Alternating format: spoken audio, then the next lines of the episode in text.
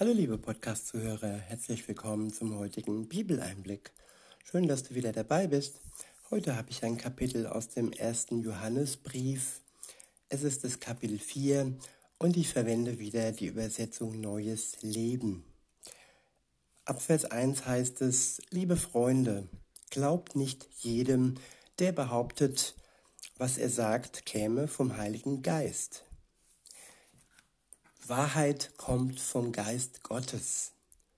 Und die Menschen in der Welt, egal wo, ob in den Medien, ob in der Politik, ob in den religiösen Gebäuden, die religiöse Führer und so weiter, viele versuchen uns oftmals weiszumachen, dass das, was sie sagen, der Wahrheit, also der göttlichen Wahrheit entspricht.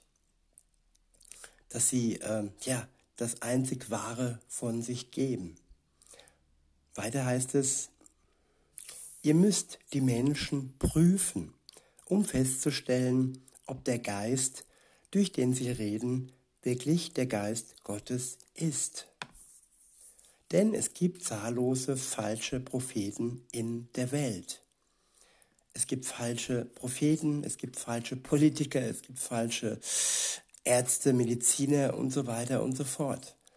Und wir dürfen nicht alles, was man uns vorsetzt, egal wo, ähm, als wahre Münze ähm, wirklich äh, annehmen. Man sollte prüfen, ist das gefälscht, ist es falsch, entspricht es der Wahrheit. Und von welchem Geist kommt es?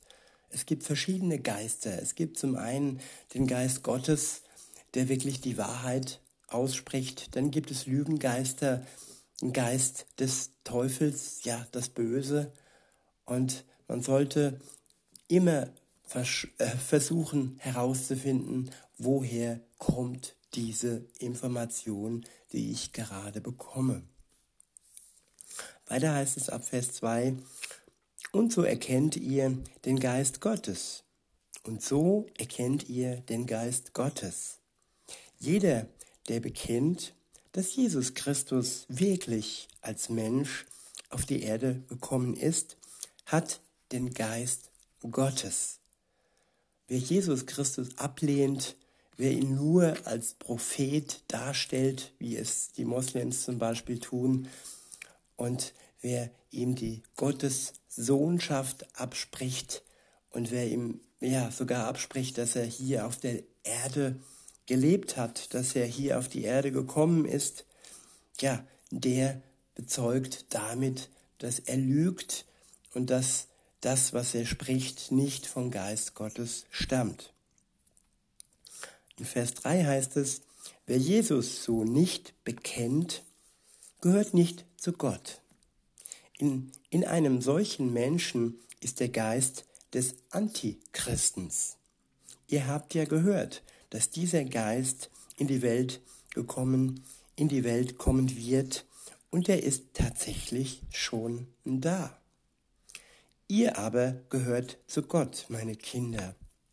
Ihr habt euren Kampf gegen diese falschen Propheten bereits gewonnen, weil der Geist, der in euch lebt, größer ist als der Geist, der die Welt regiert. Ja, es geht immer darum, dass wir den Sieg bereits errungen haben, dass wir nicht erst am Ende der Welt äh, siegen werden. Klar, dann wird es sichtbar, dann wird es offenbar. Aber durch das wir die an Jesus Christus glauben, den Geist Gottes haben, so haben wir auch schon den Pfand des Sieges. Wir haben ein deutliches Zeichen wenn auch oft nur für uns selbst und später erst dann erkennbar, wenn Jesus wiederkommt, ähm, als Bestätigung dessen, dass wir Kinder Gottes sind. Und dieser Geist vereint jeden Christen. Es ist der gleiche Geist, den auch ähm, äh, Jesus hatte, der Geist, der ihn aus den, aus den Toten herausgeholt hat, der ihm wieder ja, auferstehen ließ. Und auch dieser Geist, der gleiche, selbe Geist, muss man sagen, ja, er wird uns aus dem Tod herausholen und ins ewige Leben hinüber befördern. In Vers 5 heißt es, solche Menschen gehören zu dieser Welt. Deshalb reden sie vom Standpunkt der Welt. Vom Standpunkt der Welt aus und die Welt hört auf sie. Ja, welchen Standpunkt habe ich? Standpunkt heißt noch lange nicht, dass ich der Wahrheit nachfolge. Es geht einfach um eine Meinung. Ob diese Meinung, ob dieser Standpunkt jetzt richtig oder falsch ist, ja, vielen, viele interessiert das überhaupt nicht. Sie fühlen, fühlen sich einfach dazu gehörig, ja, der Welt dazu gehörig. Insofern interessiert sie nicht, ähm, ja, die Wahrheit und das, was vom Geist Gottes kommt. Weiter heißt es, wir dagegen gehören zu Gott. Wer Gott kennt, hört auf uns. Und wer nicht zu Gott gehört, der hört nicht auf uns. Daran erkennen wir, ob jemand den Geist der Wahrheit oder den Geist des Irrtums hat. Ja, all die Menschen, die sich nicht an den Geist der Wahrheit halten, sie irren, sie laufen in die Irre, sie haben sich verlaufen, sie denken zwar, zwar, sie wären auf dem richtigen Weg, weil er doch so breit ist, so überschaubar ist, aber trotzdem führt dieser breite Weg ins Verderben. Der nächste Abschnitt ist überschrieben mit einander lieben. In Vers 7 heißt es, liebe Freunde, lasst uns einander lieben, denn die Liebe kommt von Gott. Wer liebt, ist von Gott, geboren und kennt Gott. Ich wiederhole, Lasst uns einander lieben, denn die Liebe kommt von Gott. Wer liebt, ist von Gott geboren und kennt Gott. Liebe ist ein Markenzeichen Gottes. Wer in der, Liebe, wer in der Liebe lebt, der zeigt damit nach außen hin, dass er mit Gott verbunden ist. All die, die äh, ja, der Ehelehre hinterherlaufen, die lieben nicht, die sind ihrem Egoismus verfallen. Sie denken, wenn sie an sich selbst denken und andere darunter leiden, nein, das ist keine Liebe. Ja, sie denken, dass das ja das Richtige wäre. Weiter heißt es, wer liebt, ist von Gott geboren und kennt Gott. Wer aber nicht liebt, kennt Gott nicht, denn Gott ist Liebe. Ja, Gott kann man mit einem einzigen Wort beschreiben und dieses Wort heißt Liebe. In Vers 9 heißt es, Gottes Liebe zu uns zeigt sich darin, dass er seinen einzigen Sohn in die Welt sandte, damit wir durch ihn das ewige Leben haben. Ich wiederhole es immer wieder gerne, ja, damit wir es haben und nicht erst bekommen, wenn Jesus wiederkommt. Wir haben das ewige Leben, wenn wir in der Liebe Gottes stehen, wenn wir ihm vertrauen, wenn er uns erlöst hat, wir unsere Schuld anerkannt, anerkannt haben und es uns leid tat. Und wenn wir dann befreit und erlöst in der Liebe Gottes stehen, dann haben wir das ewige Leben. In Vers 10 heißt es, und das ist die wahre Liebe. Nicht wir haben Gott geliebt, sondern er hat uns zuerst geliebt und hat seinen Sohn gesandt, damit er uns von unserer Schuld befreit. Ja, Gott hat uns zuerst geliebt. Wir hätten niemals mit unserer Liebe Gott überzeugen können. Er ist es, der uns mit seiner Liebe, die nicht den Tod gescheut hat, die seinen eigenen Sohn geopfert hat, für unsere Schuld, damit wir von unserer Schuld, von unserer Schuld befreit werden können. Deshalb starb Jesus für die Menschheit. Jetzt liegt es an uns, liebe Zuhörerin, lieber Zuhörer, dass wir dies für uns persönlich in Anspruch nehmen. Nur dann können wir als Befreite und in der Liebe Gottes leben. In Vers 11 heißt es, liebe Freunde, weil Gott uns so sehr geliebt hat, sollen wir auch einander lieben. Niemand hat Gott je gesehen, aber wenn wir einander lieben, dann bleibt Gott in uns und seine Liebe kommt in uns zur Vollendung. Wir erkennen, dass wir in ihm leben und er in uns, weil er uns seinen Geist gegeben hat.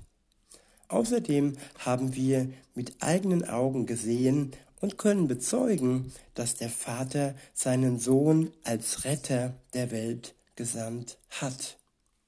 Wer bekennt, dass Jesus der Sohn Gottes ist, in dem bleibt Gott und er bleibt in Gott.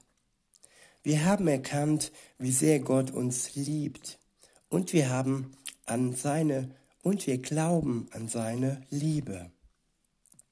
Gott ist Liebe und wer in der Liebe lebt, der lebt in Gott und Gott lebt in ihm.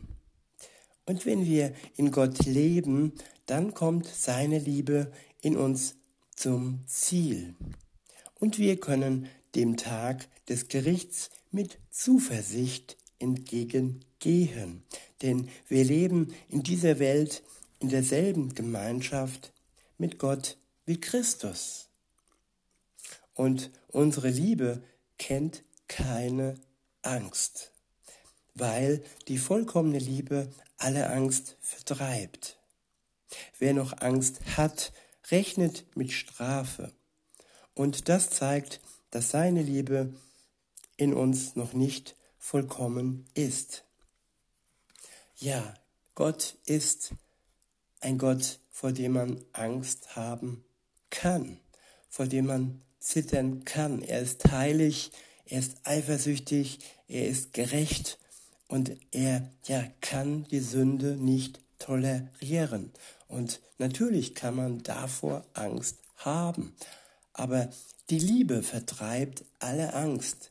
Nein, nicht unsere Liebe, sondern Gottes Liebe vertreibt die Angst in uns, die aufkommen könnte, weil wir vor der Heiligkeit Gottes ja, Angst haben.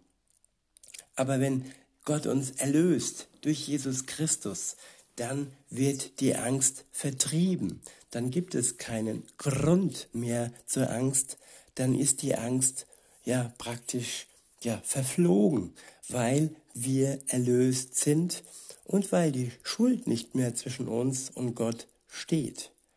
Das ist der Grund, warum Jesus für uns starb damit wir angstlos in seiner Liebe mit seinem Heiligen Geist zusammen leben können, solange bis Jesus wiederkommt. Und auch dann brauchen wir keine Angst haben, denn er ist unser Anwalt und es gibt keinen Anklagepunkt mehr für uns, die wir durch ihn zu Lebzeiten erlöst worden sind. Im Vers 20 heißt es, wir wollen lieben, weil er uns zuerst geliebt hat. Wenn jemand sagt, ich liebe Gott, aber seinen Bruder hasst, dann ist er ein Lügner. Denn wer die Menschen nicht liebt, die er doch sieht, wie kann er da Gott lieben, den er nie gesehen hat? Gott selbst hat uns geboten, nicht nur ihn, sondern auch unsere Nächsten zu lieben an der Liebe, die wir von Gott bekommen haben, die er in uns durch seinen Geist ausgießt, sind Christen erkennbar. Ja, die Liebe ist das Erkennungszeichen eines jeden Christen. Der nächste Abschnitt ist überschrieben mit Glaube an den Sohn Gottes. Beziehungsweise das ist das nächste Kapitel. Und das könnt ihr gerne für euch weiterlesen. Ich bin somit ja bei diesem Tage äh, Bibeleinblick heute am Ende angelangt und wünsche euch noch einen schönen Tag und sage bis denne.